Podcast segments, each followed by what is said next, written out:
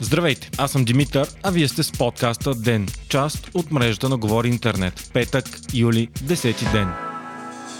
Абсолютен рекорд беше отчетен с броя болни за последните 24 часа. След като само вчера за първ път минахме границата от 200 души, днес заразените са немислимите до скоро 330 души на база почти 3700 теста. Това е един от най-високите проценти на база брой направени PCR тестове. 8,9% от всички изследвани са се оказали с инфекция. Най-много болни, както обикновено има в София. Този път те са 140. Повишава се и броят на хората в болници. Цели 525 от от които 28 са в тежко състояние. Трима пък са починалите за денонощието. Стана ясно, че от следващия вторник, 14 юли, през граничен пункт Кулата, Промахон, за Гърция ще се влиза след показване на скорошен отрицателен тест за коронавирус. В противен случай, преминаващите няма да бъдат допускани. Междувременно, Световната здравна организация вчера официално потвърди тезата, че коронавирусът се пренася по въздуха, а не само чрез кашлица и говор. Това изискаха с отворено писмо 240 учени от над 30 държави.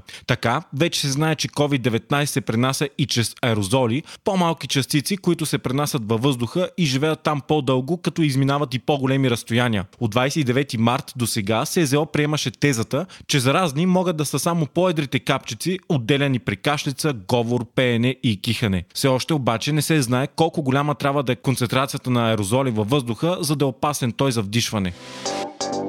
На фона на огромния тръст на новозаболели, политическото напрежение в страната продължава да ескалира. След като вчера прокуратурата проведе акция и арести в президентството, вчера в София се проведе многохиляден спонтанен протест, на който присъстваха представители от различни опозиционни партии и граждански движения. Протестиращите се събраха пред сградата на президента, където изявиха подкрепата си. Самият Трумен Радев пък излезе сред тях и без полицейски кордон разговаря и се здравиства с протестиращи, а след това в социалните мрежи се появиха множество снимки снимки как той и вице-президентът Иляна Йотова се разхождат из центъра на София и разговарят с случайни минувачи. В своя реч сред протестиращите Румен Радев заяви, че мафията се намира в изпълнителната власт и прокуратурата. Радев също заяви, че вижда на протеста всякакви хора, млади и стари и от всякакви политически хоризонти и каза, че българската мафия е постигнала невъзможното да обедини почтените хора срещу себе си. Президентът завърши речта си с думите Не на страха, ще си върнем България. Мутри вън. Самите протестни шестия пък бяха бяха едни от най-големите за последните години, като протестиращите минаха през градите на Министерския съвет, Съдебната палата и завършиха традиционно с блокада на Орлов мост. Всичко това се случва заради безпредседентната акция на прокуратурата,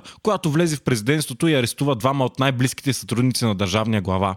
Само ден по-рано президентът обяви, че охранителите избутали Христо Иванов на плажа в Сарайте на Доган са от НСО и се обяви против държавната охрана на Дилян Пески и Ахмед Доган. Така на протеста се оказаха на едно място лидери като Христо Иванов от Да България, президентът Радев, Корнелия Нинова от БСП, Майя Манолова, представители на новата партия на Слави Трифонов, опозиционното гражданско движение Боец, Борис Бонев от Спаси София, представители на свободни медии като Бивола и много други.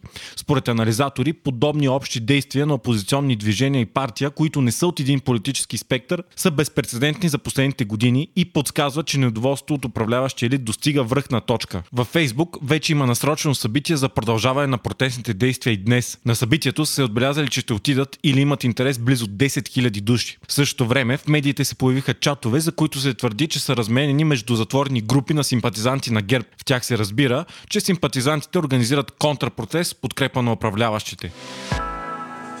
Не закъсняха реакции от страна на ГЕРБ и прокуратурата. На сутрешна пресконференция премиерът Бойко Борисов, видимо изтощен, говори в продължение на 45 минути. Той нарече случилото се от 7 юли на плажа в парк Росенец сцена и каза, че протестът вчера не е бил спонтанен. Борисов се усъмни, че охранителите от НСО са участвали в добре подготвен предварителен сценарий и според него разигралото се тогава е сцена на актьори. Той каза, че НСО е изцяло подчинена на президента и Борисов не бил отговорен за нея.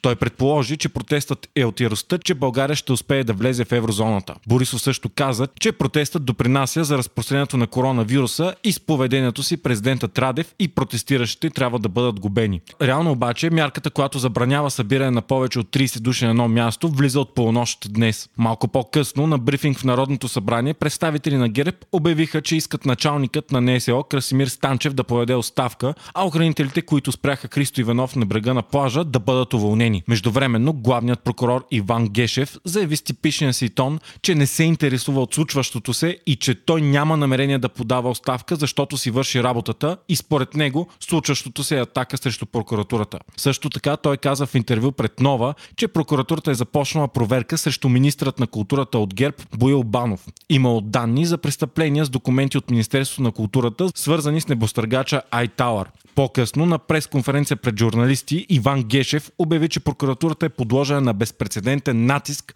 от страна на президента и формации, които го обслужвали. Гешев заяви, че нямало да позволи да се градят политически проекти, които да решат държавността и че Румен Радев се съюзява с олигарси и политици, които са ограбили българския народ. Гешев заяви и че Радев уронва престижа на цялата държава с твърдението си, че прокуратурата е мафия. Междувременно специализираният сайт Maritime, който е най-голямата медия за мореплаване в България, съобщи, че достъпа по море за сараите на Доган е бил забранен.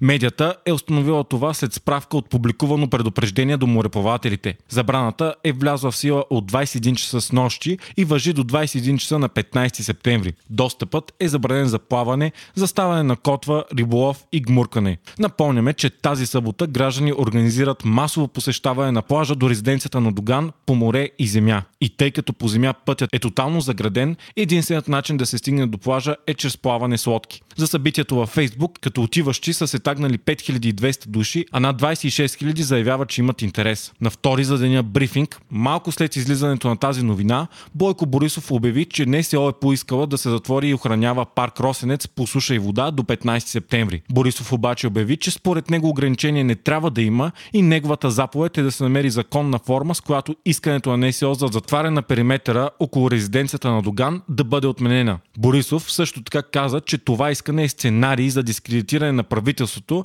и повтори тезата си, че НСО е на 100% подчинение на президента.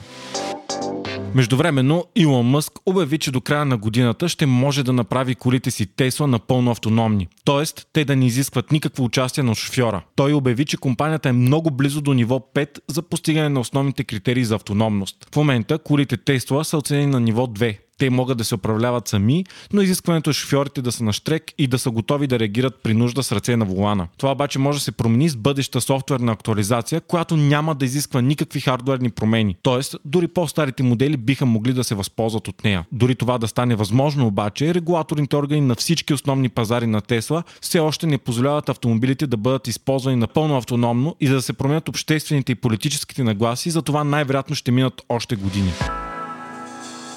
Вие слушахте подкаста Ден, част от мрежата на Говори Интернет. Водещ и глава редактор бях аз, Димитър Панайотов, а аудиомонтажът направи Антон Велев. Ако искате да не изпускате епизод на Ден, не забравяйте да се абонирате в Spotify, Google Podcast или да ни оцените в Apple iTunes.